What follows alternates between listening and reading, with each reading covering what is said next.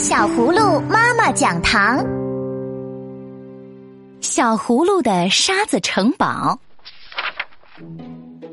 依依、欣欣和达达在用沙子堆城堡。起初，他们玩的真开心，都想要把城堡盖得更高。可是，当城堡盖到顶端时，不同的意见出现了。城堡应该有一个圆圆的屋顶。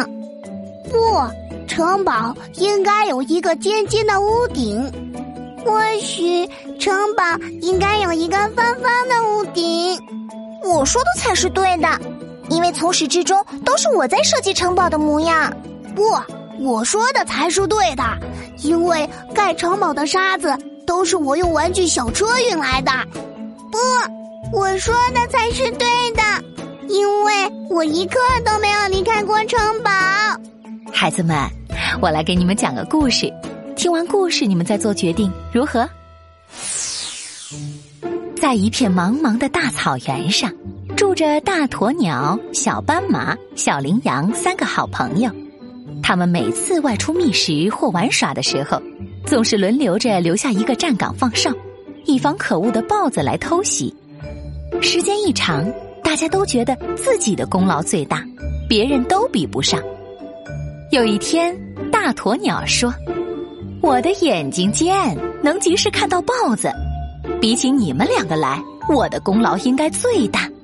小斑马不服气说：“我的耳朵灵，远远的就能听见豹子的声音。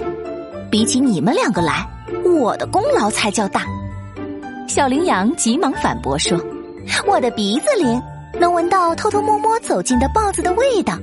比起你们两个嗅觉迟钝的家伙，我的功劳才叫大呢。”他们三个争来争去，谁也不服谁。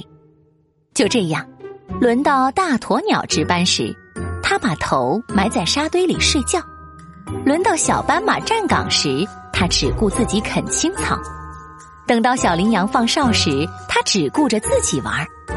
他们三个谁也不认真的站岗放哨了。终于有一天，一只豹子偷偷的袭击了他们。吃掉了他们的弟弟妹妹，三个好朋友这时终于醒悟过来，他们吸取了教训，再次团结起来。从此，豹子的偷袭计划再也没有成功过。他们都明白了一个道理：团结力量大。孩子们，现在大家觉得这座城堡应该怎样盖才最好呢？嗯，妈妈。团结的力量才是最大的。我愿意出一个更好的主意，为城堡设计一个大家都喜欢的屋顶。我会接受依依姐姐的建议，我要用玩具小车推来更多的沙子。嗯，我也想做点什么。我要一直守着城堡，小兔子可不能踢坏了它。嘿嘿嘿。小朋友们。团结是一种能让许多人一起实现梦想的力量，它能冲破黑暗，带来希望和光明，还能帮助弱者成为最勇敢的人。但是，不论一个人多努力，都不能独自感受到他的力量，它可是很多人一起拥有的哦。所以在学校里，在家庭中，当出现了和别人不同的意见，我们一定要懂得考虑别人的感受，大家团结在一起。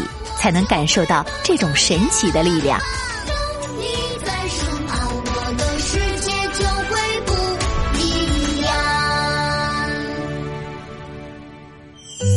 小葫芦妈妈讲堂是与宝贝一起成长的温暖瞬间，让每个男宝勇敢自信，让每个女宝怀揣梦想。